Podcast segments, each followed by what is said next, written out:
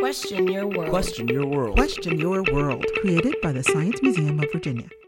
Using experimental research, climate scientists are proposing that by taking the stronger genetic variants of warmer, temperature-tolerant coral and spreading those to other reefs may help them survive the temperature rise being brought on by climate change. Perhaps a similar concept could work in how we humans deal with climate change as well. What if instead of genetic variants, we took ideological variants and spread them around the Earth?